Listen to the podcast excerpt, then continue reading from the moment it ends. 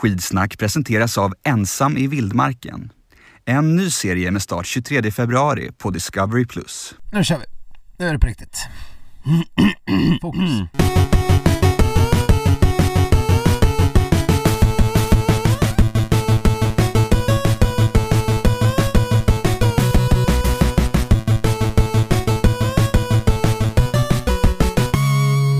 Ja men god dag och välkomna till ett nytt färskt rykande hett avsnitt av skidsnack Sköld heter jag Stenqvist har jag vid min sida, vad mer kan man begära?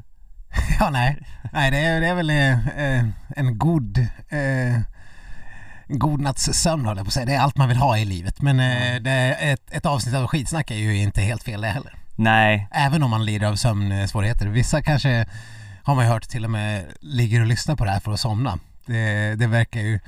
Jag vet inte om man ska ta det som ett eh, hån eller som, eh, som att våra sammetslena röster fyller folk med någon form av ro. det är väl lite så här, eh, motsvarigheten till ASMR kanske eh, Att eh, lyssna på skidsnack ASMR, jag, jag har missat helt. Vad är det? Det är när man lyssnar på saker som eh, låter så här rogivande Typ någon som skrapar Ja, just det. mot Ja.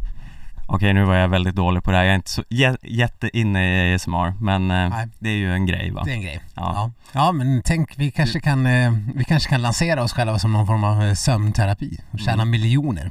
Ja Ligger det miljoner i sömnterapi? Ja Det det, tror kanske det gör Ja, det är ju många som har sömnproblem så vad fan Ja, hur är läget annars då? Eh, jo, men jag eh, tänker ju under, under vårt stundande sommaruppehåll, det dröjer ett tag kvar tills dess. Ja, det men, känns ju inte riktigt som sommar just nu nej, det gör det sannerligen inte. Nej, men jag kommer ju lobba stenhårt för att vi ska ut, eh, utveckla den här podden. Jaha. Branscha ut. Är det vattenskidsnack igen som är på gång? Ja, det kan, man skulle kunna tro att det är vattenskidsnack, man skulle kunna tro att det är långloppsskidsnack, eh, man skulle kunna tro att det är... Jag var lite inne på, eh, nu, eh, vi hade ju också alpin eh, framgångar här med någon form av eh, lagkapps... Eh, det kanske inte heter lagkapp i alpint, men ni förstår vad jag menar, de har något... Men det är, det är inte det. Jippi precis. Eh, Det är ju eh, självklart eh, våran eh, nya gud och hjälte Nils van der Poel.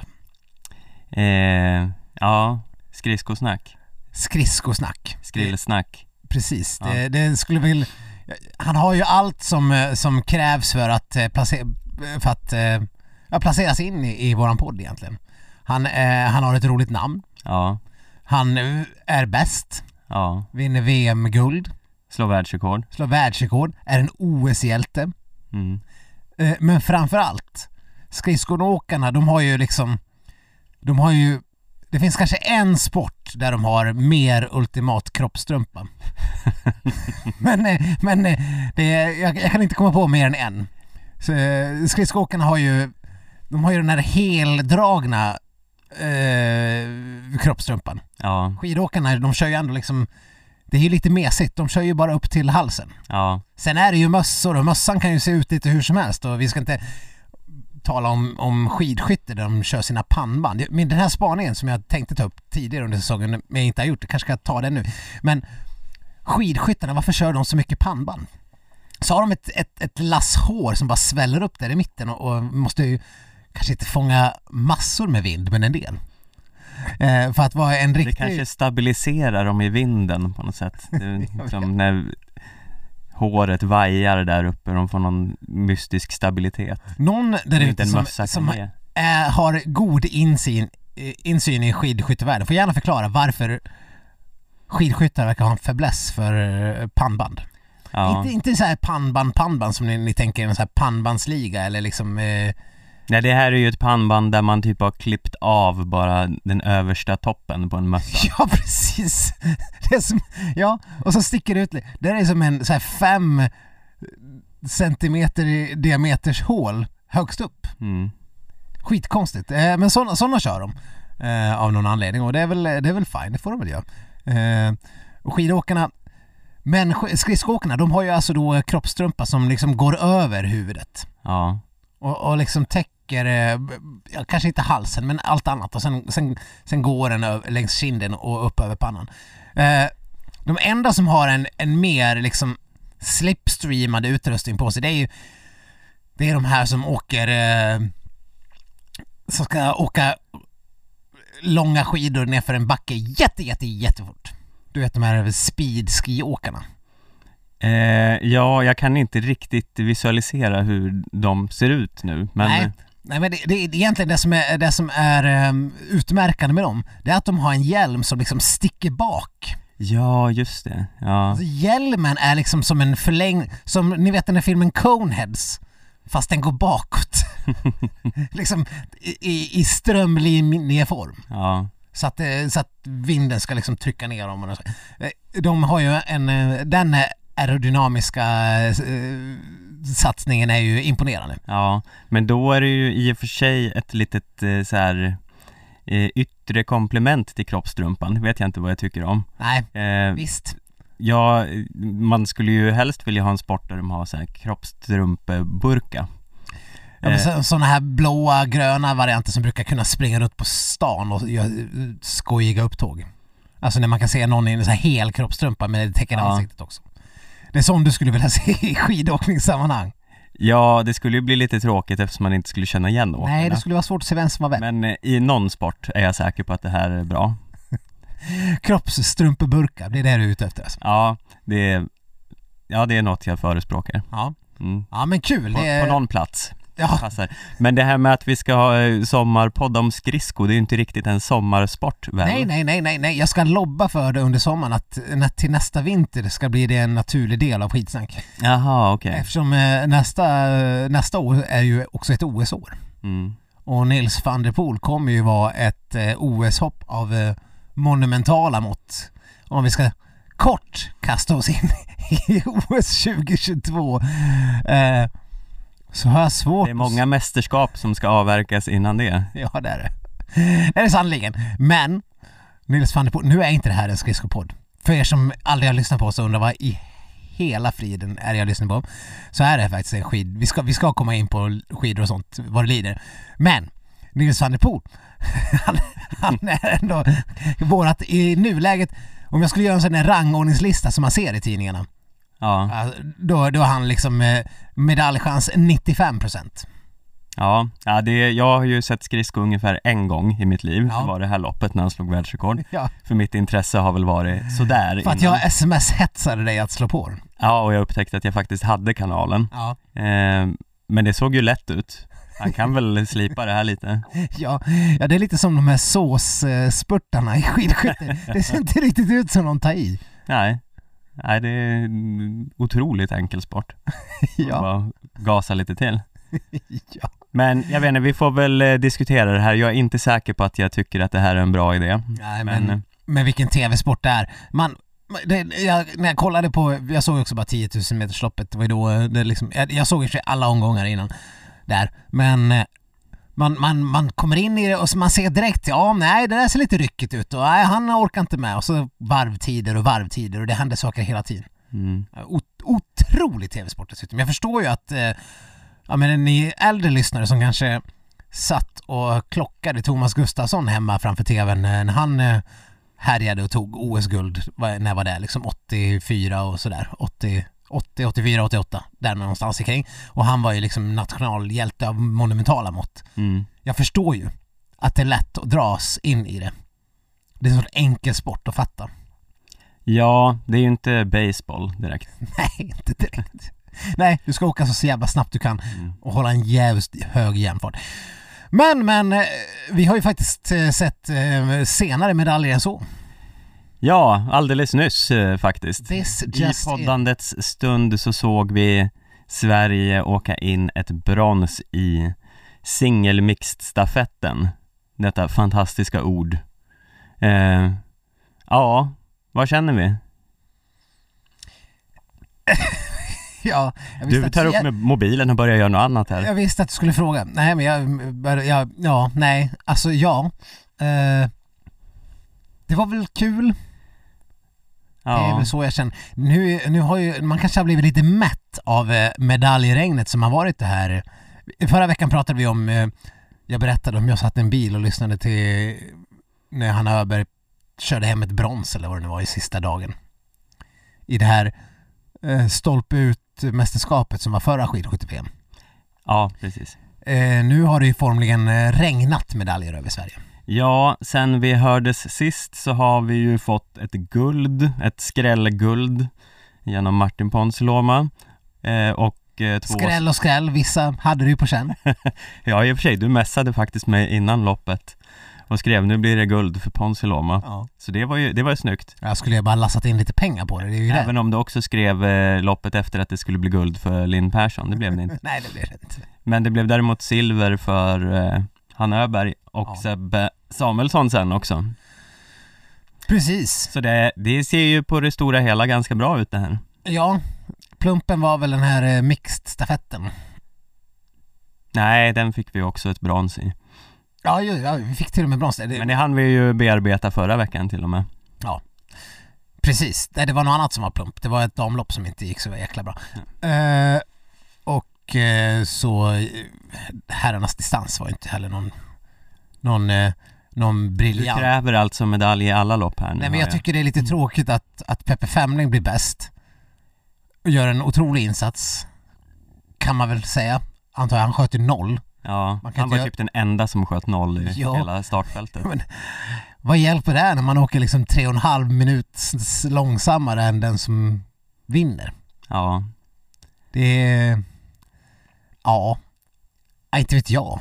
Vad är det? ja det är lite problematiskt kanske när det det krävs ju ändå oftast att man behöver vara hyfsad på det ena även om man är jättebra på det andra. Så Ja, jag vet inte. Det var väl kul för Peppe att han fick skjuta fullt men 15 plats är ju inte direkt jättebra om man skjuter fullt. Nej, det är det inte. Men eh, man kanske skulle kunna eh, göra någon form av eh, genmodifierad skidskytt om man korsar eh, Peppe Femling och Stina Nilsson då? För hon verkar ju ha fått upp farten där i IBU-cupen. Ja, jag, jag, jag tänker att skitsnack helt har åt oss här. Eh, Vi, vi har ju... Vi, kanske framförallt jag, har ju klankat ner på hennes möjligheter att eh, hävda sig den här säsongen. Mm. Och tyckte att hon skulle kanske testa att åka någon form av inhemsk cup så länge. Ja. Men nu har hon ju levererat. ja, I alla fall i skidspåren som du säger. Skyttet är ju ganska skakigt. det är skakigt. Hon har ju haft vissa lopp som är helt okej. Men, eh, ja men nu åker hon ju ändå så pass fort att om hon skjuter två bom kan hon ju vara med där uppe. Jag tycker det är ganska kul när det görs rubriker eh, idag när vi spelar in här på torsdagen om att eh, Stina Nilssons första pallplats när, när, när hon typ skjuter bort det svenska laget för att hon gör straffrundor och 41 bommar och det är liksom Anna Magnusson och, och Elisabeth Högberg som får liksom rädda upp hela, hela härvan och se till att Sverige kom tvåa i den här stafetten. Mm. Eh, men det är liksom Stina som får rubriken ändå. Det är lite taskigt, men jag fattar ju, jag förstår ju. Ja, Men det är ju taskigt. mm, Vad, tror det, du, då, vad tror du Bettan tänker när hon kollar upp valfri kvällstidningsrubrik och bara jaha, Stinas första det fall. var inte jag idag. Nej, det var inte jag heller då. Nej. Man måste, man måste kanske känna att det är lite taskigt. Ja, jo visst, men hon är ju också ett eh, otroligt eh, affischnamn. Ja. Så det får de nog ta helt enkelt. Tugga i sig. Ja. Ja, visst. Men eh, jag vet inte, nu, ah, okej, det känns ju lite dumt också nu sitter vi och pratar om Stina Nilsson här mitt under skidskytte-VM. Ja. Men eh, jag tänker ändå att det måste ju ändå lyftas. Tror du att man kanske kommer få se Stina Nilsson i någon slags eh, världscupsdebut här i slutet? Eh, ja, Mm, det börjar luta åt det faktiskt. det, det tror jag. Inte för att hon kanske har förtjänat det, men eh, jag tror att man kommer göra det ändå. Ja, För att hon ska få känna på mm. hur, hur fort det egentligen går. Ja, nej men det tror jag också. Eh, så det blir ju spännande här mot eh, slutet. Men eh, Det vi, sen är det bara att hoppas att hon inte gör bort sig fullständigt lite grann. ja, Hon kanske, hon kanske får åka någon sprint om, om, om hon får. Liksom. Jag vet inte hur eh, reglerna ser ut riktigt. Vad, vad, vilka, om, om det är bara vissa lopp man får ställa upp med, med folk som kanske inte har kvalat in på egna meriter. mm, Det, det kan jag inte svara på. Men eh, herregud, vi skulle ju prata om eh, singelmix stafett brons. mm, framförallt här, Ja. eftersom det var det vi hade på näthinnan. Men Nej men man blev ju lite så här, det, eller det, det är något konstigt med mixstafett, för det är ju ganska kul att titta på men det känns inte som att det väger så tungt. Är det nej, därför man blir lite så här bara, ja, mm, men jag, jag gillar ju mixstafett mer än singelmixstafett. Eh, Det, det känns som ett, i och för sig, det känns som ett litet så här kittlande upplägg. Men det går lite för snabbt också. mm. De åker väldigt kort. Jag vet inte hur lång eh, hur lång, hur lång var den här stafetten? Den var väl inte mer än en halvtimme någonting? Nej, Tot. Så en kvarts åktid per person och då hinner de med fyra skjutningar. Så det är inte, det är inte många långa slingor de tar heller. Det blir ju det blir lite som en jippotävling ja. eftersom de växlar över till varann sådär. Eh, så det känns kanske inte riktigt på riktigt. Det är ändå ett VM. Ja, fast det är också, det är lite skillnad med VM och jag tänker OS, för då blir det ju en annan sak, för i OS är man ju lite mer sugen på antalet medaljer totalt än vad man är i ett VM. Det är klart att det är kul med många medaljer, men ett guld i singelmixstafett i OS, det gör ju liksom en enorm skillnad för så här, landskampen. Ja, jag menar skidskyttets stora problem är att de har lite inflation i mästerskap. Ja, ja det, Jag- det är ju VM ta mig fan varje år. Ja, ja det är ju det. Undantaget, eh, ja, de kör väl inte OS år tror jag. Nej, det är, det är Men, eh, men då, kan man åka, då kan man ju åka EM eh, Ja. det, går, det går ju att köra alla möjliga mästerskap. Det, det var intressant med EM för övrigt att det är ju inte bara europeer med.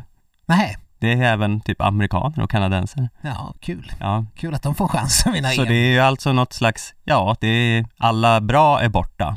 Ja, Så det är, men det är, Som alltså, det är alltså BVM kan man egentligen säga. ja, ett väldigt konstigt mästerskap.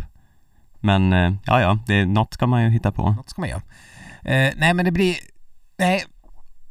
Och jag vet inte hur, eh, hur, hur, de åker, för jag menar för i historieböckerna så kommer det alltid stå att, eh, att Simon har ett VM-guld eh, som kanske Eckhoff inte har då. Mm. Nu har ju Eckhoff ändå tagit ett gäng guld redan på det här mästerskapet så hon kanske inte bryr sig lika mycket. Men, eh, men någonstans hade, hade Sebbe och Hanna vunnit guld, då hade, då hade det hade varit en annan sak. Då hade det- en silver och brons känns om de är värda kanske 50 och 30 procent av ett, av ett silver och en brons i en, eh, i, en vanlig distanslopp, då är det ganska stort att vinna ett silver och en brons. Mm. Men här i singelmiss-stafetten så sjunker värdet på silver och brons mer än värdet på guldet. I känslan. Förstår du vad jag menar? Ja, jo men jag, jag, det är svårt att sätta ord på men jag förstår nog vad du, Ja, vad du hade de tagit ett guld hade det varit i princip lika mycket värt som ett sprintguld. mm. Eller ett, eh, ett stafettguld. För då är det ändå ett guld. Mm. Det är guld. Det är guld. Det är guld för Sverige. men, eh, men nu ett brons. Mm. Sen, vet inte jag hur, hur, hur lyckliga de är över det här bronset. Kanske de är, men jag antar att de egentligen inte bryr sig så supermycket heller. Nej, och nu har vi ju fått en del medaljer. Det, vi ska väl eh, nämna dem lite mer också. Ja men jag kändes- precis, de har ju dessutom varsitt individuellt silver så de tycker väl att det är lite häftigare. Ja, och även om de eh, båda har eh, medaljer sedan tidigare så, ja, ett silver är ju ändå något individuellt. Ja, de har ju individuella guldmedaljer i OS och VM och allt möjligt så Ja. det är klart de... Men eh, ja, jag vet inte, det största hittills under det här mästerskapet måste väl ändå sägas utan konkurrens vara Ponsi Lomas guld. Ja, vi kan väl slå fast att det är ingen som kommer slå det Nej, i Sverige. Så där är ju lopp- loppet redan kört. Det är klart att ett stafettguld är alltid ett stafettguld. om Peppe Femling tar massstartsguld, då, Ja, skulle inte han få åka masstart nu till och med? det borde väl nästan vara så. Jag har faktiskt inte kollat upp det, men eh, jag vet inte Häftigt. riktigt vad de går på, men eh, Nelin ligger väl pyrt till, men annars borde de ju få åka. Ja, det är Pe- Nelin alltså. Han, eh, hans skytteform, Mm. det lämnar en del i övrigt att önska. Hur ser vårt stafettlag ens ut? Ja, det, det, ja, Ska vi börja ta ut stafettlag? Nej, det får vi ge sig. det finns ju inte så många att välja mellan. Det är om man vill slänga in Malte Stefansson istället för någon och det känns väl lite svajigt. Nej, nej På Nelin... damsidan är det ju kanske lite svårare, men Ja, fast det var inte som att Scott Tame gick in och dominerade. Hon sköt ju i sig ja, också typ noll. Ja, Men eh, sen åkte hon ju som att hon var skadeskjuten. ja, Precis som eh, Peppe Femling. Alltså vad, vad är det med svenskar och liksom råka placera in eh, bly i pjäxorna precis innan loppet? ja, det är fascinerande det här. Johanna Skottheim pratar ju om att det Eh, hon blev ju väldigt påverkad av den här succén hon hade inledningsvis och sen hon typ inte kunnat sova. och, eh, Vadå av säsongen? Hon Ja. har inte sovit sen i typ nej, november. hon hade sovit sen i november. Fan vad drygt. Ja, ja, jo hon kanske har sovit lite men eh, nej det blev någon eh, smäll för henne efter att hon kunde inte riktigt eh, ladda om. Ja, men det är svårt det där. Eh, ja, man gillar ju Skottheim för att hon, hon var bra där och kom från ingenstans och hängt, hållit på med skidskytte jättelänge och får ett liksom, sent genombrott är väl att ta i men liksom ändå. Ja, men ganska sent. Men samtidigt så älskar man ju Mona Mayhem för att hon är för att hon är hon. Ja. Hon är så jävla rolig Mm. jämt.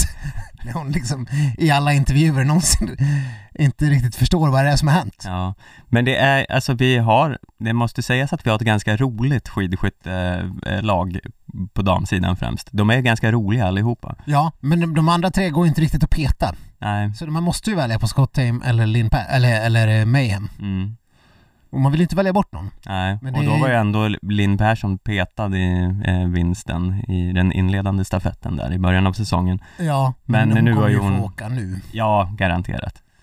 Eh, nej, så, ja, nej, det är ett väldigt roligt lag. Mm. Sen, sen vet inte jag, sen kanske inte liksom så här, Hanna Öberg rosar marknaden av rolighet. Ja, fast det gjorde hon för sig alldeles nyss när hon, när hon, eh, när hon pratade om rivaliteten med eh, eh, Domdrasheva höll jag på att säga, Pedrushna. Pedrushna, ja. När hon eh, gick och tog hennes rygg efter, efter deras eh, schism. Eh, som de hade haft tidigare Ja. när Pedrushna tyckte att Hanna Öberg var ett jävla as som stängde vägen. ja. Ja, så det, ja, de levererar ju. Vad, vad gjorde Hanna Öberg nu? Det här har jag missat. Nej men hon, hon, eh, hon, tog, hon, hon, hon råkade komma på varv så att hon kunde ta rygg på Pedrushna i, i loppet där, där hon tog silver. Mm. Ja, just det. Och så hon drog ju fram henne till... hon- Jag trodde ju lite nu i singelmix-stafetten att eh, den andra ukrainskan, eh, Blaschko, Blaschko. som eh, man trodde kunde hota Hanna Öberg lite om eh, bronset där, att hon bara skulle ta fram geväret och skjuta henne. Ja det hade ju varit Nu Tänkte, när det finns det här hatet mellan Sverige och Ukraina. ja, Ja, ja de har ju ändå ett vapen med sig. ja det har de. Det är ju, det finns ju möjligheter. Kanske finns någon sån här kamerafri zon där ute någonstans där de vet att... Ja, och något, de lär väl ha något extra skott kvar. Tror, kan man döda någon med ett skidskyttegevär? Hur, hur hårt går de där kulorna? Eh, Vad är det för ja, kulor man skjuter? ja, vapen är inte min eh, Nej, expertis. ska jag kommer ihåg den när, när André Pops höll på att vårda Ja, han höll ju på att skjuta ihjäl halva skidskytte-Sverige. Han står, stod och vevade med ett laddat vapen liksom överallt, rakt i käften på folk. Ja, det var, det var en väldigt rolig TV. Mm. Men eh, ja, vi, vi, vi borde ta in någon skidskytteexpert som får reda ut sådana här frågor. Ja, Pannband, kan man döda någon med vapen? hur, Ja.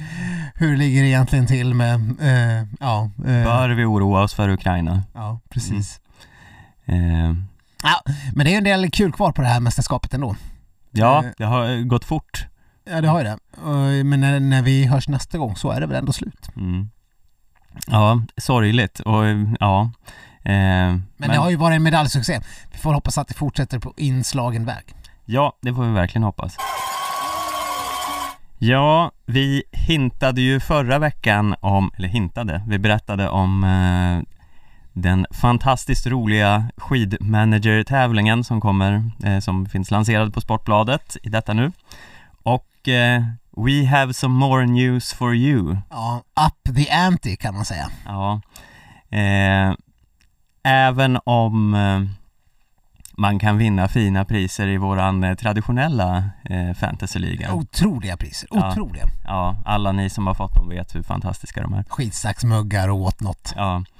Men eh, det, det klev in lite yttre muskler här och eh, Ja. eh, ökade på möjligheterna till vinst. Ja, Så, hör upp nu. Alltså om ni registrerar ett lag, eh, man måste ha ett pluskonto och gör detta på Sportbladet i detta managerspel. så kan man vinna inte mindre än en sprojlans ny iPad Ja, om man vinner skidsnacksligan. ja nej det är faktiskt helt otroligt. Eh, man kan alltså vinna en iPad Air 10.9 Ja, vad nu det betyder. Rymdgrå är den också. Rymdgrå, Ja. bara en sån sak. Mm. Eh, men då måste man ju också slå oss och Mm. alla andra. Ja, Och det kommer inte vara en så lätt match. Eh, den här managerligan går ju lite grann ut på att man ska välja fyra damer och fyra herrar. Och för sen, en nätt liten peng. ja man har väl 50 miljoner till att- börja med och, och så är alla åkare värda olika mycket utifrån hur bra de har bedömts att vara. Mm. Men tyvärr kommer ni inte kunna gå in och välja liksom Bolsjunov och Kläbo och eh, Linn Svan och eh, Johaug och bara liksom tycka att nu vinner jag allt. Nej, för då var pengarna slut redan Ja, där då var tror jag. pengarna slut direkt. Ja. Eh, Så man måste, man måste hitta de, de dolda guldkornen. Mm. Jag vet inte, vi har, vi har lämnat lite tips som kommer komma ut i en artikel, oklart när den publiceras. Men vi kan väl ge lite pointers redan nu. Och för att vara med i den här tävlingen måste man alltså ha ett pluskonto och gå in på Sportbladet och hitta manager skidgrejen. Men det, det Vi blir... kommer posta den här länken eh, eh, inom kort. Hur har du tänkt när du tar ut ditt lag? Jag har tänkt så här, för det är en liten skillnad här är ju att man måste ha i åtanke att eh, när eh, åkarna gör bra ifrån sig så stiger de ju i pris och kommer bli dyrare Mm. och det är även en så här, transferkostnad när man byter åkare som kan eh, Ja det kan ju eh, kräva att man ödslar lite pengar på det Precis, men då, då gäller det att vara lite så taktiskt medveten. För det du, det, den summan som du liksom tävlar med, det är hur mycket du vinner i varje omgång. Det liksom plussas på hela tiden. mm. Men om du har haft en åkare som, för VM kommer ju bestå till största del av sprint i början. Det, kommer, det är individuell sprint, sen är det skiathlon, sen är det lagsprint. Mm. Så man kan ju ha som taktik att eh, ta ut sprintåkare i början som man kanske tror kan vara med i skiathlon eller så skiter man i skiathlon och liksom vaskar skiathlonloppet. Men att bygga upp lite summor där för att därigenom kanske ha lite mer pengar att eh, röra sig med och byta till sig distansåkare sen. Ja, eh, det är ju en väg att gå, annars så kan man ju byta mellan alla lopp men då riskerar man ju de här transferkostnaderna eh, Mm. fram och tillbaka. Eller så tror Så- man bara att man tar ut ett lag som man ska hålla på hela VM. Mm. Det tror jag blir väldigt svårt. Ja, jag har tänkt lite så att jag tar ut eh, åkare som jag tror kommer göra en del av dem, mina liksom eh, inkomstbringare Mm. ska leverera både i sprint och i skiathlon. Okej. Eh, är min plan. Ja. Eh, och sen har jag lite sådana här wildcards, sådana här billiga eh, sprintåkare som ändå kanske har gjort hyfsat eh, frekventa topp 30 eh, lopp. Nej, så har inte jag gjort. Jag har vaskat eh, skiathlonloppet fullkomligt. Alltså, Jag ja, kommer dra in noll poäng på det, ja, typ. Jag har istället gått ganska stenhårt in på, på sprinten. mm, Så får vi se. Eh, men eh, vi kommer väl kunna prata om, eh, om detta lite mer vad det lider och ni kommer säkert kunna se våra lag när den här artikeln kommer ut. ja det kommer ni göra och nej men det här kommer ju bli svinroligt så jag tycker att alla borde gå in och skaffa ett lag. Och sen för att gå med i våran liga så går man helt enkelt in och söker på gruppspel, söker på skidsnack och bara gå med. mm, Det är ingen lösenord, det är ingenting, det är bara att gå in och eh, anmäla sig. Ja. Ehm, så vi hoppas på att se så många som möjligt av er där. Ehm, och eh, man kanske kommer känna igen några från den andra ligan. Några klassiska lag, vem vet? Nobody puts Burman in the corner. In the corner är med. De är med. Härligt. Ja, nej, eh, jag ser att Team Ruspet gått med. Uffes eh, skidhjältar. Eh, Fancy Panda, den glider in. Det är BK Ski, Skistar. Det är Himmelska Cowboys. Mm. Det är, vi, vi har redan eh, klassiska lag här. Det, det, här. det här är jag eh, övertygad om kommer bli en stor succé. Men kom, det är en fucking iPad i prisbotten här. Ja. Eh, ja, nej, det finns ju ingen anledning att eh, inte gå med helt enkelt. Eh, så, ja, in och skaffa konto. I Ensam i vildmarken ska åtta deltagare utsätta sig för något av det tuffaste man kan göra. Att överleva på egen hand, helt utan förnödenheter. Frågan är, vad kommer de sakna allra mest? Jag önskar bara att de var här bredvid mig. Det är det jag önskar mest nu. otroligt mycket tuffare än vad man kan tro. kommer känna mig väldigt ensam. Fuck, det är något som rör sig här ute. Det gör så mycket ont. Honom jag kommer tänka på varje gång jag lägger mig. Ensam i vildmarken ser du på Discovery+. Premiär den 23 februari. Eh, ja du Viktor, eh, det, den här sporten som är längdskidor, pågår den fortfarande? Jag vet inte. Nej. jag, jag, jag, jag skulle ju in och, för det här var väl för någon vecka sedan, skulle in och kolla in eh, hur det såg ut med Novemesto och loppen som skulle gå av stapeln. Vad var det de skulle köra egentligen? För jag jag hade liksom tänkt att gå in och kolla, smyg kolla lite inför i den andra fantasyligan som vi också är inblandade i. Fuskplugga lite. Jag får plugga lite. Men så gick jag in på FIS-appen, eh, tog upp Novemesto och bara cancelled. Står det, Mm. rakt upp och ner. Eh, och det hade inte skrivits om någonstans just då. Nej, Jag vet inte om det fortfarande har skrivits. nej. Sver- Ingen vet om det här. Sverige skulle ju ändå inte ens dit, så det var väl lite så här svalt intresse. Jag messade någon, eh, en kollega på sporten och ah, de har nog koll på det. Det var liksom svalt intresse överlag. Men eh, detta innebär ju att eh, Novemesto är inställt. Eh, Lillehammer är inställt eh, och eh, den andra Drammen. Drammen och Holmenkollen är inställt. Eh, vad har vi kvar? Ja, och eh, avslutningen i Kina har ju varit inställd sedan länge. Sen jätte, jättelänge. Så vi har inget kvar helt enkelt. Ingenting. Eh, världscupen är över. Ja. Eh, om de, de, eh, jag tror väl, eh, de håller ju på och ska hitta någon slags reservort. Ja, men när, man- när man går in, upcoming events, cancelled. Oberstdorf, cancelled. Cancelled på Oslo och Beijing. Ja, ja, men har de hittat något? Och hur sent ska det komma? Och ska vi anmäla oss? Ja, Alltså inte vi som i skidsnack, utan vi som i Sverige. ja vi kan väl köra en repris i Falun, döda några till åkare på vägen. Ja, precis. Eh, ja, men ja, vi får ta det efter VM då kanske. ja, Om det är någon som vågar komma hit överhuvudtaget. ja, nej men det är lite knäppt att det bara från ingenstans, bara jaha, nej men det var sista loppet Ulricehamn då.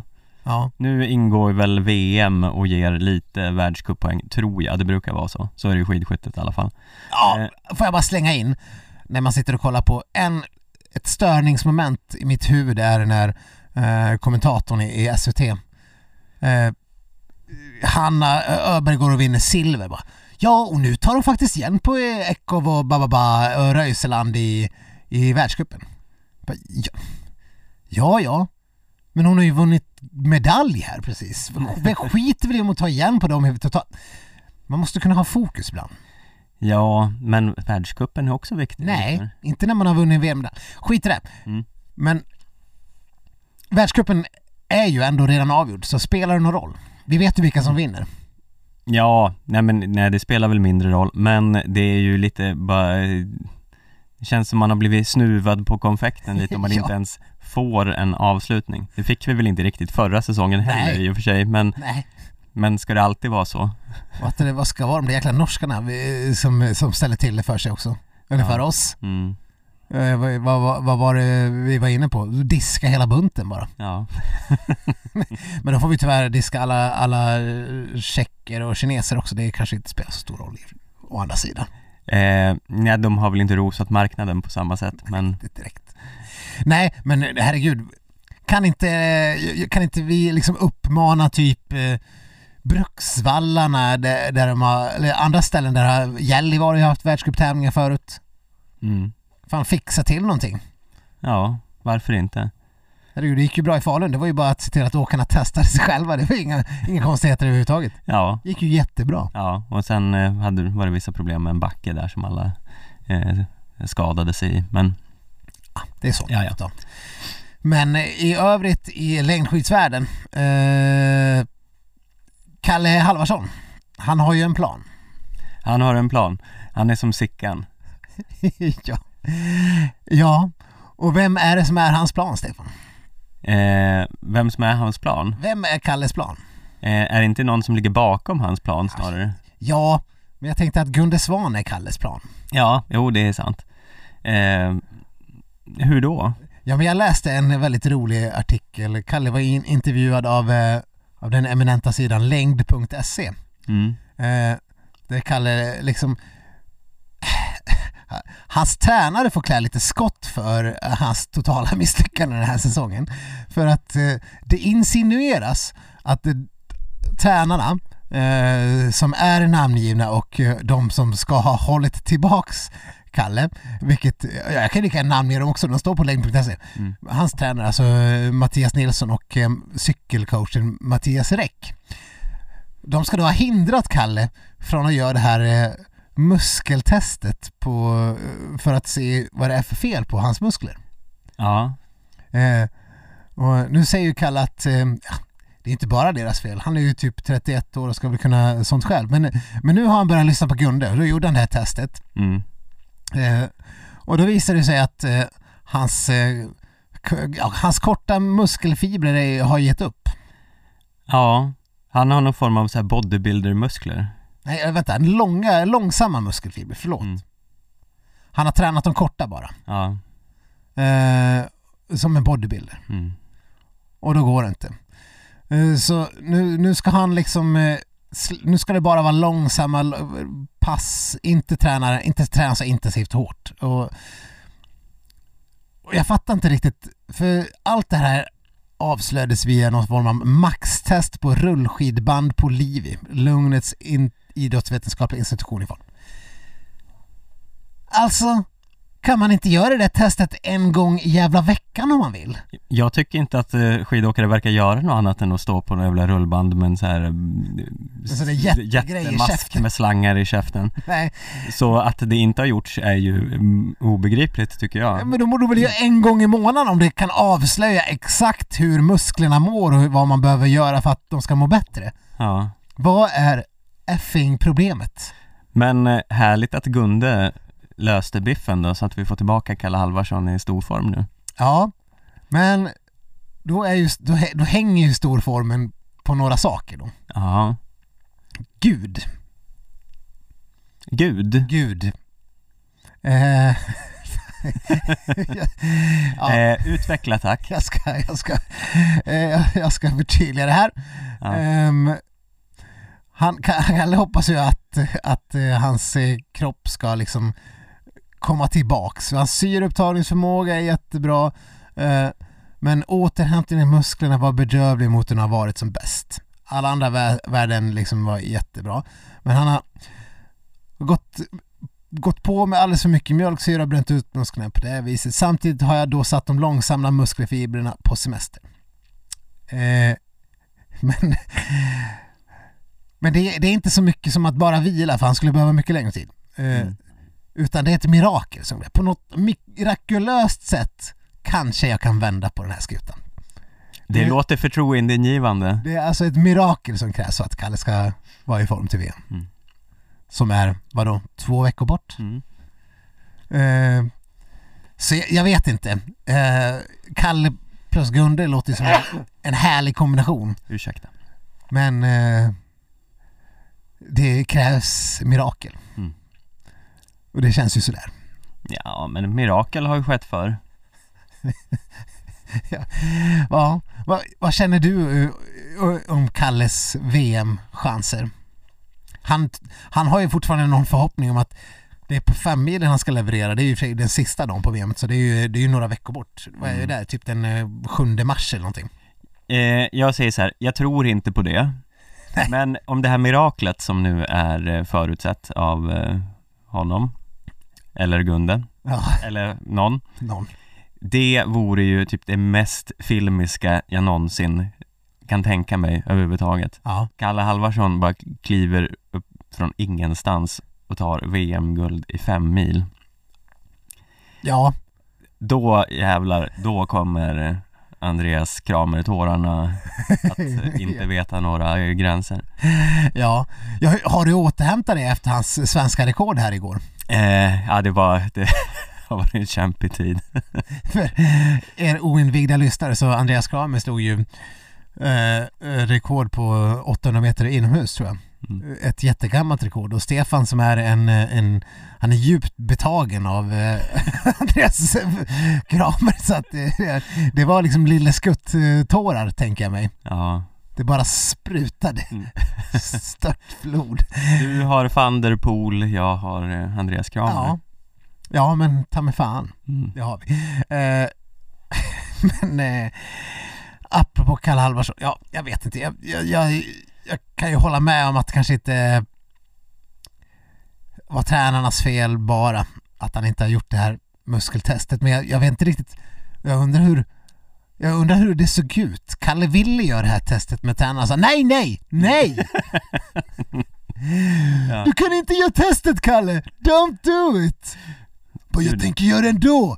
Nej, gör det inte! Okej då, sen kommer Gunde liksom bara Du måste göra testet! Och gud, det här är ju också en otrolig film. Jag kanske ska göra testet ändå, då Gunde säger att jag ska göra det. Ska vi skriva manus till den här kanske? Det kan vi göra under sommaruppehållet.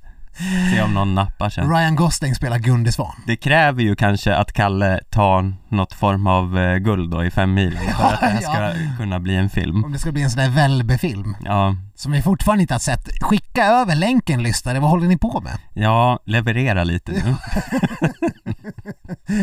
Ja, ja vem spelar Kalle Halvarsson? Är det liksom Joel Kinnaman eller? Ja, det är klart det är det. Ja.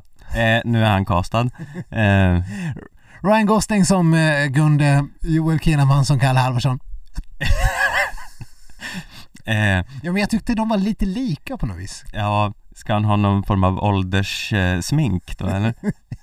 Ja men, ja men vad fan, har du inte sett Benjamin Buttons? De, de, jo. det, jo. fi, det fixar de i post-op, eller Mm. vad det heter. we'll work it out in post. Ja. Ja, nej men det är, ja, en otrolig film det här. Eh, och som ni hör har den redan en rejäl budget.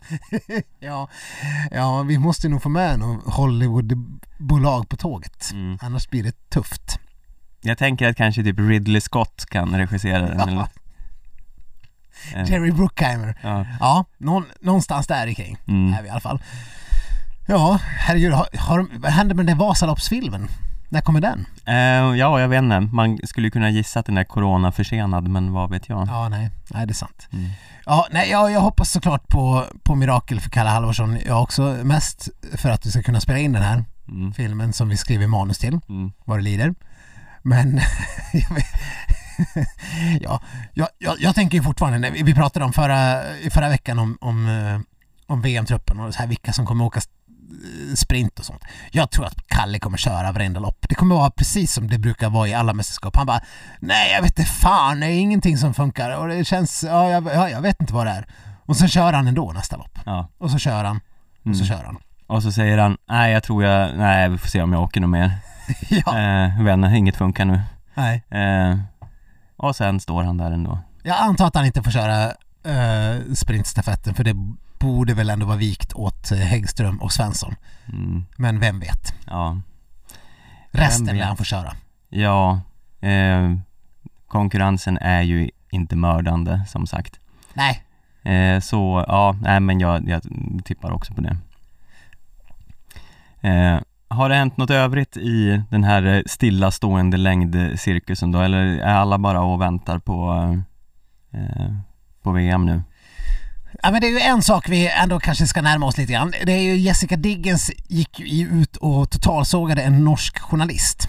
Ja, Det läste du om. det har jag läst om. Och vi fick, det var uppmärksammade lyssnare som skickade eh, eh, skickade skärmdumpar från hennes blogg. Mm. Där hon hade skrivit att det var en journalist som eh, började ställa frågor om hur det kom sig att hon kunde vinna den här 10 km loppet i Falun för, före Johaug som såklart var den gigantiska favoriten. Mm.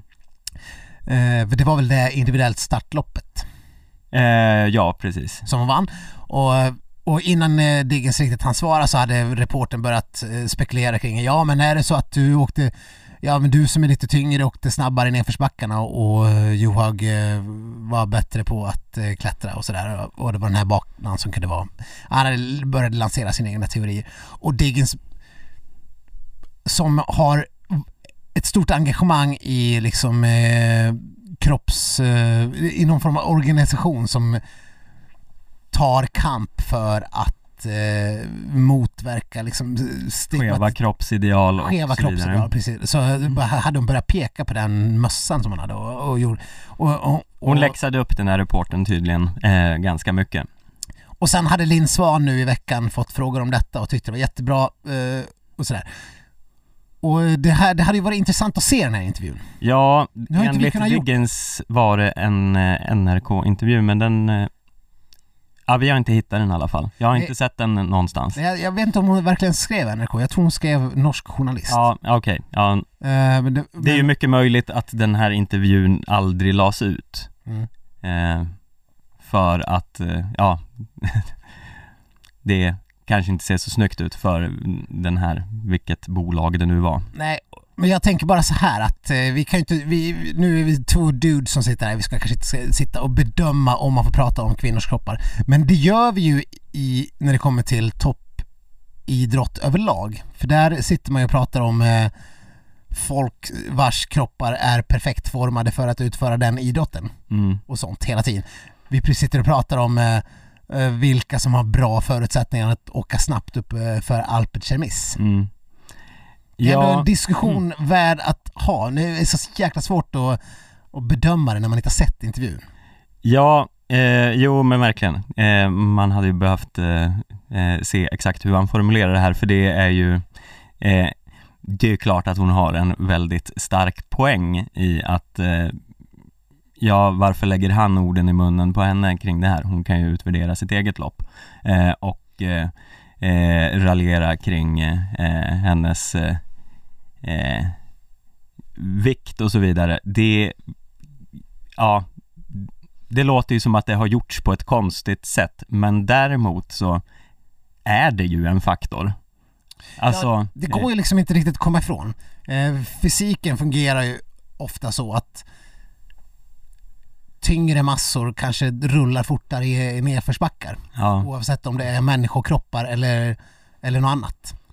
Eh, ja, och det, mm, jag menar det är ju som, som du tog upp klättringen upp för Alpe Cermis, det sitter ju eh, Hård och Blomqvist och diskuterar hela tiden. Ja, hon som är en tyngre åkare eh, har ju svårare att klättra upp här. Ja, Det sen liksom- behöver det inte betyda att någon är bättre på att klättra än någon annan bara för eh, hur ens kropp ser ut. Det är bara Kowalczyk vann ju uh, vann ju Tour de Ski hundra gånger. Ja, jo visst, Även men det hon är var ju, liksom en storväxt åkare. ja, storväxt menar att hon var inte, hon var ju liksom eh, inte Johaug. Nej. Men ja, nej det är ju en eh, svår eh, Alltså det måste ju kunna lyftas parametrar kring vad som gör en åkare bra på olika typer av eh, moment. Eh, sen verkar det ju i det här fallet ha gjorts på ett väldigt eh, Klumpigt. klumpigt sätt. Ja, verkligen. Eh, men, det- men det, ja, man skulle ju behöva prata med någon, eh, någon åkare och höra hur de analyserar det. Men jag kan ju tycka att det är lite svårt att säga att det aldrig går att, att ha det som en... eh, aldrig går att ta i den diskussionen. För man måste bara kunna göra det på rätt sätt.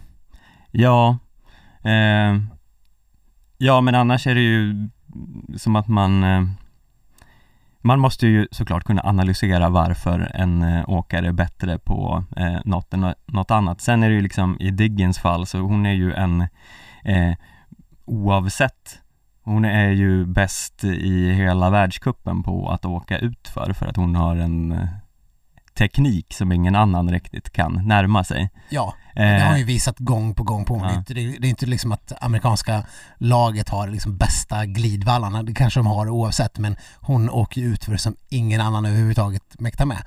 Eh, men det är ju inte bara teknik utan också liksom eh, taktik, taktiskt sinne. Det var ju som Petter Northug, han, han, han var ju precis likadan. Han, han kunde ju välja exakt de precis rätta tillfällena när det var lätt att gå och ta åkare, ta placeringar, ta mark. Alltså liksom det, det var ju mer taktiska sinnet som var briljant. Mm. Men i fallet Petter Northug för övrigt, där pratade han ju själv väldigt mycket om hur, ja men jag passar inte för det, jag är liksom för tung åkare för det och liksom jämfört med många andra. Sen visade det sig att han kunde ju vinna vad som helst oavsett ändå.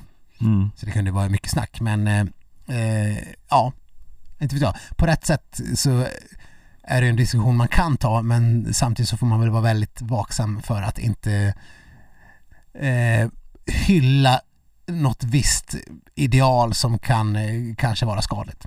Nej, precis. Och det, ja, det eh, helt omöjligt att eh, uttala sig om det här egentligen utan att mm, lyssna på det. Men det, det känns som att det måste ha lagts fram ur ett eh, extremt märkligt eh, perspektiv det här. Ja, nej, så har någon där ute lyckats nosa upp den här intervjun, för jag har letat i alla fall. Mm, För enligt Diggen så var det livesänd TV. Man skulle vilja höra på den i alla fall, mm, för att kunna bilda sig en riktig uppfattning. Men eh, ja, eh, det är en intressant diskussion. Man kan ju hoppas att den fortsätter. Det är ju jättebra att hon har en sån här eh, organisation som, som sätter det på kartan. För det är Eh. någonting man liksom inte tänker på till dagligdags. Nej, eh, så jag vet inte hur man ska eh, knyta ihop det här. Kan väl säga att ja, absolut eh, så, så som hon lägger fram det är man ju på Diggens sida här, men samtidigt måste man ju kunna vara öppen för att det här är något man måste kunna diskutera också, Ja, om man tar det på rätt sätt. Ja, ja, absolut, på rätt sätt. Eh, det är svårt att säga att eh, Ja, sk- det är inte bara kvinnors, det är skidåkares kroppar inte kan prata. Eh, för, som sagt, olika kroppar har ju olika bra förutsättningar att, eh, att lyckas på olika typer av lopp. En, Mm. en, sprint, en sprintspecialist är ju, är ju ofta eh, helt eh, har ju helt andra egenskaper än en, en, eh, en, eh, en distansspecialist. Så är det inte alltid men utslaget över, och, och då är det inte bara hur kroppen ser ut utan det kan ju vara hur musklerna fungerar och vad man har tränat på. sig. jag menar, sånt spelar ju alltid in när det kommer till skidåkning. Mm. Eh, ja, har vi Ja, nått, nått vägs ände här? leta och skicka in även den länken, tack. Ja, det är mycket länkar vi ska få nu. Ja. Vi, vi litar på att ni löser allt åt oss här. Ja, Viktor. Vet du vad det har blivit dags för? Nej, vad kan det vara nu? Jo, detta. Hit til Rådås har vi samlet de største og beste vinterheltene fra Sverige og Norge til tidenes fight. Eh, ja, ännu en vecka, ännu en studiecirkel eh, om eh, landskampen, eller Sverige mot Norge som eh, programmet också heter. Eh, för nytillkomna lyssnare så spelar vi ju alltså introt från förra säsongen. Eh, orkar inte gå in mer på varför, då får ni lyssna på tidigare avsnitt när Viktor har hoppat på mig. Ja, Eh, men, nytt avsnitt, vad tyckte du om veckans episod? ja det är väl bara att säga som det är. Bäst hittills. Ja, nej men jag är nog beredd att hålla med. Det, var, det hade allt. Ja, dramatik, eh, bråk, familjefejder, eh, hat. Ja. Hatstämning eh, som sig bör i en eh, match mot Norge. ja. Eh, prologen tycker jag vi kan hoppa över för den var ganska tråkig. Men eh, i övrigt var det, Vad var det ens? ja de drog någon eh, låda med ett rep fram och tillbaka.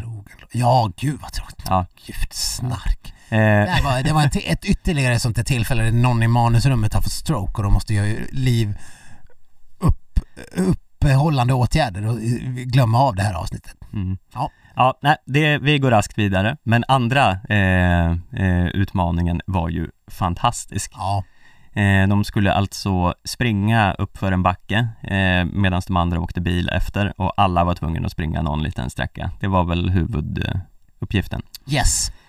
Eh, och det här, Och det här hade de ju helt olika taktiker. ja, Sverige körde ju med, nu, nu har vi två sprinters här, det är inga liksom uthållighetsspecialister på något sätt. De insåg ju sina begränsningar i att möta liksom Sundby. Som vi var inne på nyss. eh, ganska olika muskelfibrer i de kropparna. Ja, Eh, Medan Sundbys är liksom eh, gjorda för att hålla länge så är Emil Jönssons och Theodor gjorda och gjorda, tränade för att. Så är Theodor och Emils tränade för att hålla kort. ja, Så det var ju, det var väl briljant att Sverige hade en annan taktik. ja. Och den fungerade ju bra också. Ja, de bytte av ofta och eh, kunde gasa på. Sen eh, det som eh, var problemet var ju eh, hur de skulle förhålla sig till den här bilen som var eh, lite i vägen. eh, Ja, det blev väl lite hat, det var där den första hatstämningen eh, kom när Theodor började hetsa och du vet, så började slå på bilen. Ni vet, ni som är ute och springer i stadsmiljö. Eh, Eh, ibland kan man ju liksom bli ganska för begrymmad när man tycker att en bil ska stanna vid ett övergångsställe när man kommer liksom joggandes. mm, Det har ju hänt alla som joggar i stadsmiljöer eh, hundra miljoner gånger. Och då vill man ju, ja, eh, man, man, jag vill ju då sparka och slå på bilen. ja. Gör du det? Nej. Nej. Jag vet inte om det har hänt. Nej, det har nog inte hänt. Jag, jag har inte det. Jag, jag, Du har gjort det mentalt? mentalt, oj, Ja. varje dag. Mm, Men Theo, han gjorde det väl typ på riktigt? ja. Eh, ja, han blev förbannad på Han blev Norges förbannad. bil. Ja. Men eh, även i Sveriges bil var folk, för, Emil och Anna var ju förbannade på varandra. Ja. Det lät typ så här. Så där får du inte göra. Anna, vadå du stannar bakom mig? Jag kunde inte köra Anna. fram mer, Ja, men du ska Emil. inte köra om Frida. Eh, Nej. och det, här, det var ju bara så här, det var underhållande eh, psykologisk kamp det här. Ja, men jag, jag, det, det här, vi har ju kommit flera tecken på att Emil i, i de lugnaste vatten. Mm. Ska vi, ska vi tro att det bor en... Man vill ju inte riktigt tro det, men Emil Jönsson verkar ha någon så här inneboende undertryckt psykopat inom sig. Eh, utveckla tack. Vad är, har du Ja, sett för men- mer? Eh, Ja, nej, men det är väl Annas liksom små tecken att eh, ja, men Emil trätar, han blev arg i bilen. Han bad om ursäkt och han han var ännu argare och, och han verkar, han verkar, han verkar, det verkar, verkar finnas en del ilska. Ja, Men sen hans, eh, hela hans eh, uppträdande och person är ju liksom, man har ju aldrig sett honom typ inte le. nej.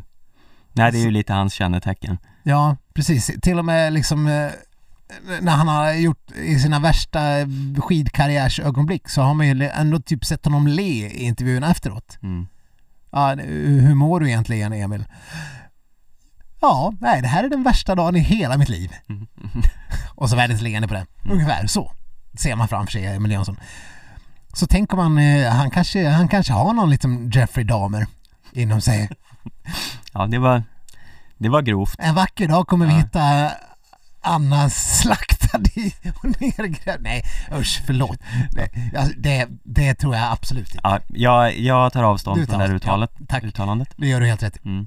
Men det var ju lite synd om Emil där men i början. Han kanske, han, kanske har, han kanske kan vara en sån här eh, road rage person. Mm. Som, eh, som vi eh, själv skulle vilja vara. Ja, men det var, det, jag ty- tyckte det kanske var med rätta för det var lite synd om Emil i början av avsnittet Om det var den här veckan, jo det var det va? Eh, när ingen tog hans eh, sk- skada på allvar när han fick massage Ja. Eller fick eh, naprapatbehandling eller vad det Ja. nu var Ja men Anna, då, ber- då berättar han, hon, både hon och Theo är ju vana att höra hans gnäll. mm.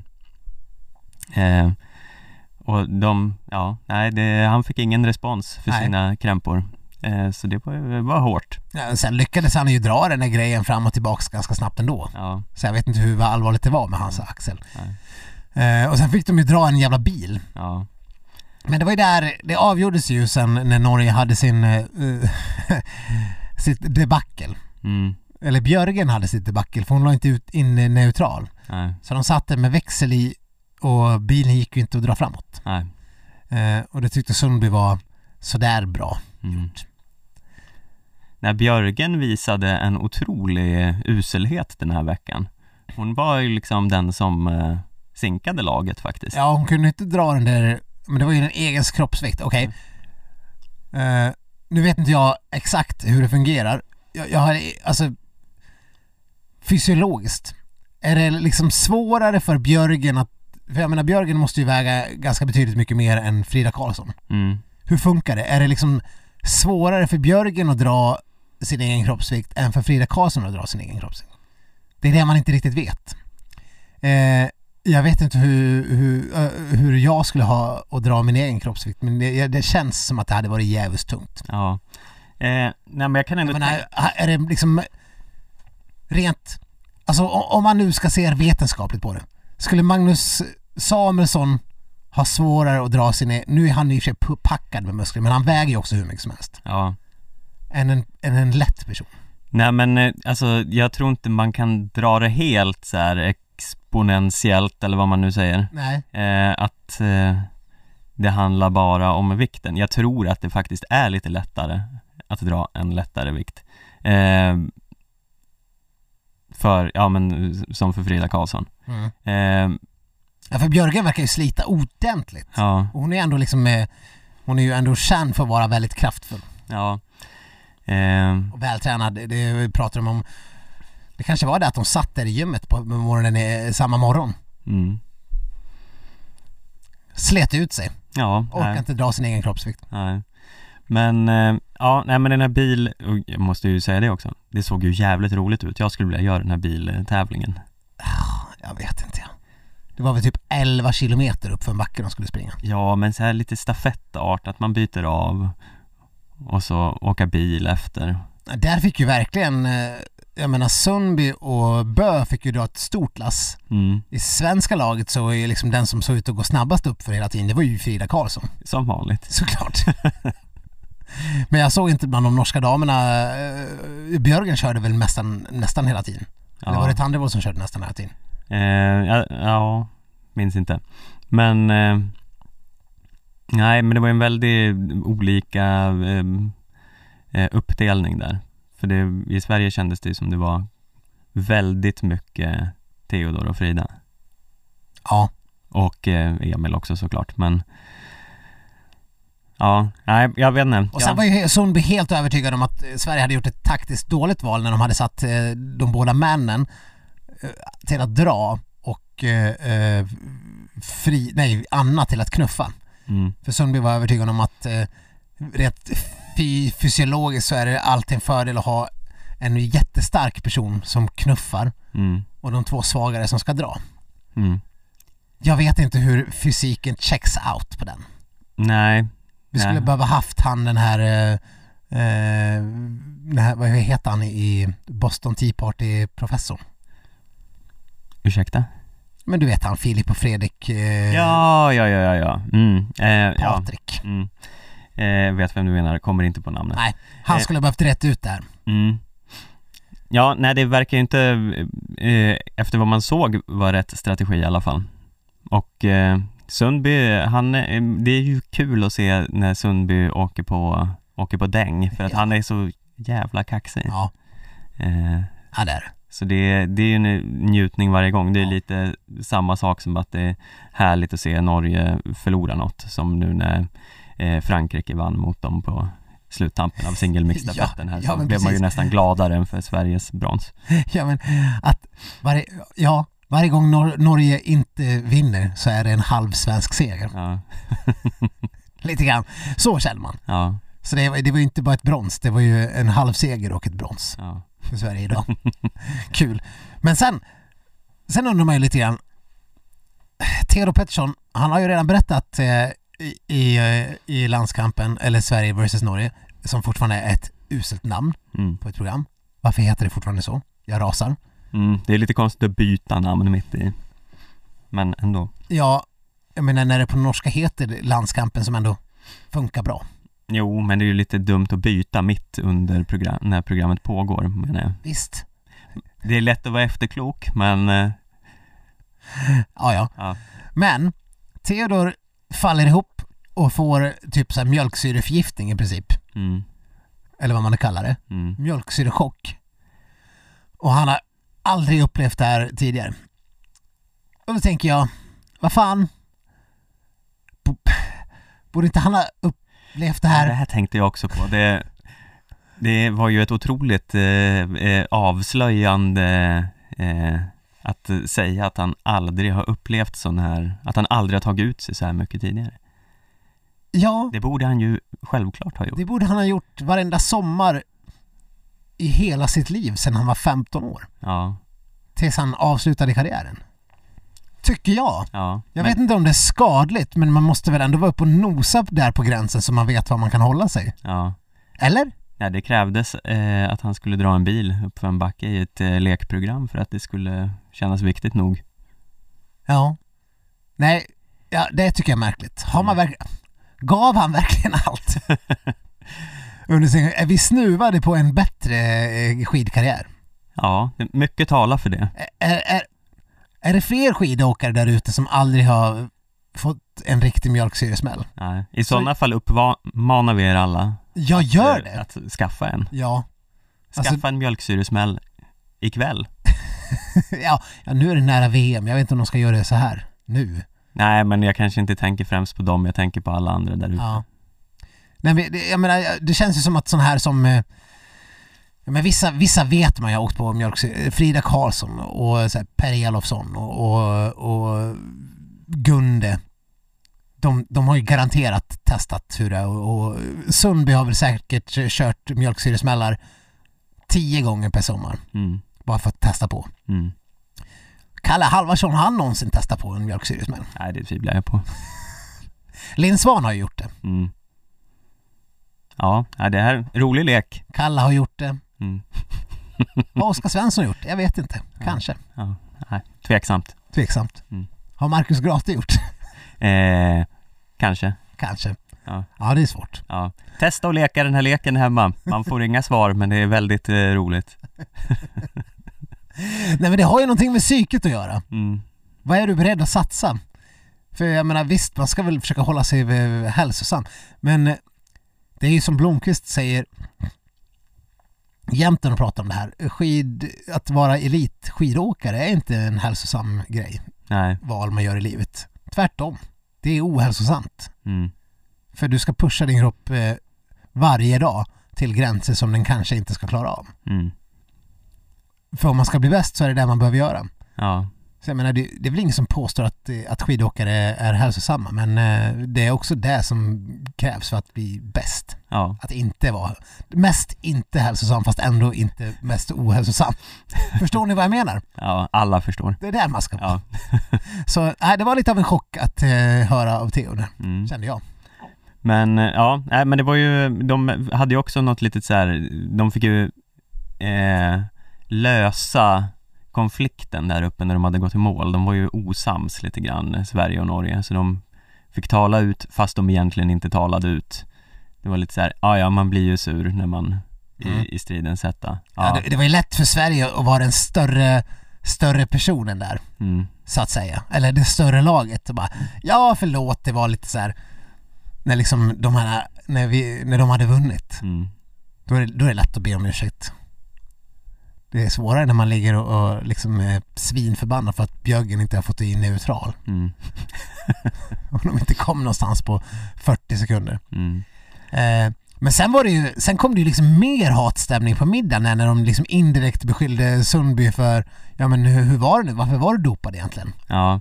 ja, det var väldigt mycket eh, Emil och Theo mot eh, Sundby. Alla andra satt eh, lite och Ja men visst var det liksom så här, eh, åh nu blev det dålig stämning. Ja. Ja, Eller var det briljant klippning? Men det kändes som dålig stämning. ja. Eh, det kändes verkligen som dålig stämning så det, det var nog det. Och Gunde klev in och gjorde någon väldigt tafatt eh, försök att eh, släta över allting. Men eh, pratade bara på i liksom evigheter utan att... Eh, Ja men jag Ja. tycker, jag tycker ändå Sundby, det är ju, han, han, han tar det ju ändå på Mm. rätt sätt. Han förklarar ju. ja, Sen, sen vet jag inte om jag liksom hela tiden köpte allt exakt som han sa för att han kanske liksom lite så medvetet blandar korten lite grann mm, mot vad de förklar eller vad de frågade och vad han sa. Eh, men eh, det här med den här saltlösningen i lungorna, den, den diskussionen har inte jag, kommer inte jag ihåg så pass väl hur det var med det. För enligt Sundby och Norge så är det bara ja men vadå det är inga konstigheter, det gör man i alla idrotter, vi kan också göra det. Det är bara det att eh, Sverige och alla andra väljer att inte göra det. Ni kanske vill bli sjuka men det vill inte vi så vi andas, andas ner någon form av saltlösning i lungorna. mm. Det, Nej, jag minns inte den diskussionen. nej, jag har den inte heller top of mind men jag vet att det var en diskussion Astmabussen kommer man ju ihåg. Ja, Men var det, var det samma sak? Eh, För det ja. Theo och Emil lyfte var väl mer det här lite mer storskaliga okynnesanvändandet av eh, astmamedicin. Mm. Ja, och det är ju en eh, gammal debatt där Sverige och Norge har väldigt eh, olika åsikter och det kom ju tydligt fram här. Ja. Där, där vi svenskar vill hävda att, eh, att norm, norrmännen de, de delar ut sådana här inhalatorer som, som godis till småbarn till eh, norska unga eh, lovande åkare. Mm. Ta den här, säg att ni har astma. Det blir jättebra. Så kanske det inte är. Nej. Men eh, ja, sen för att eh, sjunga We shall overcome här så fick eh, Sverige sjunga Take on me var det va? Vi, vi, behöver, vi, behöver, eh, vi behöver ha ett snack med den här produktionen om eh, elstötarna. Ja. Det är gjort nu. Ja. Eh, det är inte så kul längre. Nu får ni komma på något nytt. Ja. Pruttkuddar eller vad som helst, jag Ja. vet inte vad. Vad ni, vad ni vill få in Ja. men eh, vi kan det där nu. Ja. Eh, nej, det är liksom, vi har för övrigt inte nämnt den här duellen heller. Ja, Jag kommer inte ens ihåg vad det var för duell. Det var Ja, det var, nej det var Emil, Emil och, just det, Emil och Sundby, de som skulle stå. Eh, ja, stå statiskt, eh, eh, ja vad det nu heter, när de hänger sådär. Ja. Eh, det var ju också lite att ge upp på förhand för man tänkte ju att Emil som också har någon form av axelproblem eh, inte skulle vara så bra på det här. Nu sa han ju visserligen att han mest eh, gled, men ändå. Så, nej, Nej, dåligt. ja, just det var ju Just det här var ju väl inget, inget vidare taktiskt val från Sverige. Nej. Eh, men jag vet inte vad de skulle ha gjort här annars heller riktigt. Eh, för den som hade mött eh, någon, nej jag tror att vi hade förlorat oavsett hur vi hade valt. Vi fick ju inte välja Frida va? Eh, nej, så var det nog kanske. Men apropå Ingrid Tandrevold, vi måste ju nämna en annan sak. Ja, det här har ju varit en otroligt eh, intressant nyhet i veckan. Eh, vi ska lyssna på ett litet klipp från eh, Ingrid Landmark Tandrevold och Tiril Eckhoffs podd. Eh, jo, eh, jeg kjenner ikke han så veldig godt. Han ser sånn mystisk ut. Eh, jeg vet bare at eh, tidligere eh, så var han en liten sånn player. Ja, det har jeg også hørt. Ja. Nå har han kjæreste og sånn, da, men jeg har Ja, også men hørt han var en fuckboy. mm, en player før, så Men vi, vi kjenner han ikke så godt nå. Nei. Jaha, Ja, vem, vem är det de pratar om här? Ja, nej men så här är det va. Eh, de får eh, frågan, eh, de svarar på en lyssnarfråga om hur är Emilien Jacquelin som person? Eh, alltså den franske stjärnan som eh, vann ett lopp här i början av VM. Som vann eh, fantastiskt. Var, har han inte till och med tagit två VM? Eller Eh, ett? Eh, det låter vi vara osagt. Det kan vara ett, men det var väl i jaktstarten i alla fall. Han var ju fantastisk och sköt som en uh, ung gud. Mm. Åkte som en ung gud. Ja. gjorde, Ja. gjorde allt det svenskarna inte orkar göra. Ja, men det här är ju väldigt roligt. Det sitter alltså två stycken stora norska skidskyttestjärnor Ja. och eh, kallar en annan skidskyttestjärna för en fuckboy. Ja. Eh, det, är- ja, det är väldigt, väldigt eh, eh, kul. För att, ja.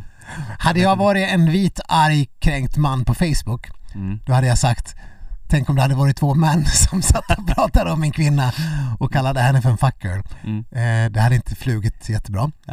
Eh, men, det kan vi lämna därhän. Mm.